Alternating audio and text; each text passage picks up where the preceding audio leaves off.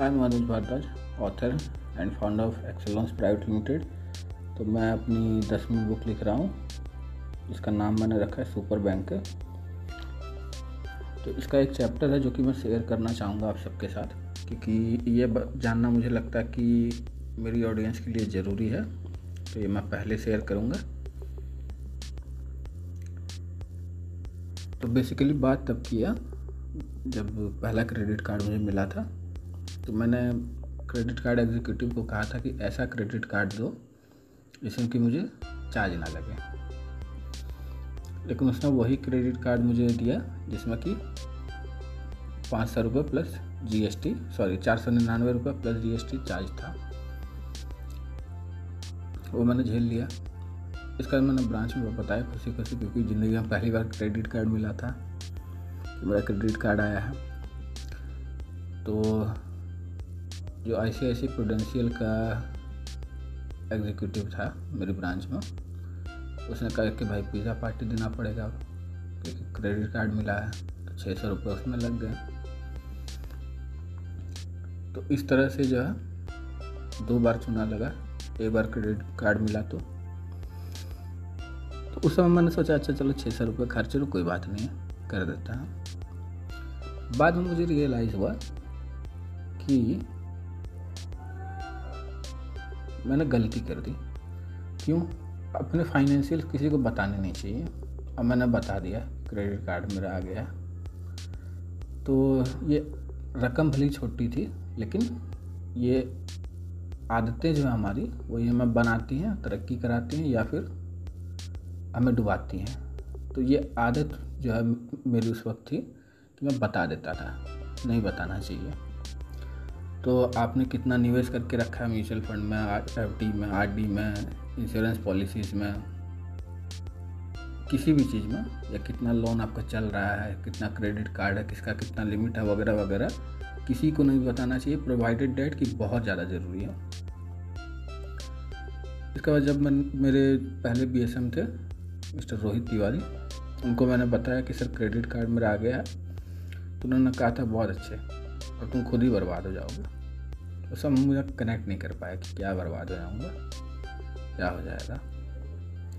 तो जून महीने में क्रेडिट कार्ड मिला, कोई दिक्कत नहीं हुई। जुलाई महीने में पैसे नहीं बचे।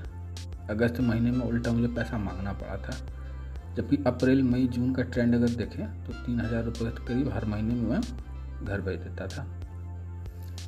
तो अब आलम यह हो गया था कि क्रेडिट कार्ड जो है उसका बिल पे करने में और PG का रेंट पे करने में मेरे ज़्यादातर पैसे निकल जाते थे। 1,500 से 2,000 के करीब बचते थे, क्योंकि मैं उस वक्त PG में रहता था। क्योंकि PG में अपने ऊपर कोई लोड नहीं होता है, सारा टेंशन PG वाले का होता है। तो इस तरह से जो है क्रेडिट कार्ड मेरे लिए परेशानी का कारण बना था। तो इसे मैंने नाम दिया है ब्लैक ट्रैप। आपको इस ब्लैक ट्रैप में बिल्कुल नहीं फंसना है। लेकिन यही क्रेडिट कार्ड जो है आगे चल के जब मैं बिजनेस वर्ल्ड में आया तो मेरे काम आने लगा, क्योंकि इसमें रेमिटेंस की सुविधा है। मतलब फॉरेन से कुछ ख़रीदना या बेचना हो तो वो मैं कर सकता हूँ। इसके अलावा सबसे ज़रूरी काम जो आपको करके रखना चाहिए वो ये कि पैसे निकालने की जो सुविधा इसमें होती है उसे फ़ौरन बंद करा दें, क्योंकि ये क्रेडिट कार्ड है, ये ATM कार्ड नहीं है, इसे कैश नहीं निकालना चाहिए। कुछ एक संस्थाओं को छोड़ दें, तो बाकी संस्थाएं जो है क्रेडिट कार्ड से कैश निकालने पर बहुत हैवी पेनल्टी लगाती हैं। तो गलती से भी किसी ने अगर क्रेडिट कार्ड से आपके पैसे विड्रॉ कर लिए तो बहुत हैवी पेनल्टी लगेगी। तो मैंने देखा है कि एक पति पत्नी जो है उनमें हुआ था कि वाइफ ने पैसा विड्रॉ कर लिया था क्रेडिट कार्ड के लिए और फिर अगले 3 दिन लापता रही थी। तो दोनों के रिलेशन जो है वो ख़राब हो चुका है। इसीलिए इस ब्लैक ट्रैप से आपको बच के रहना है।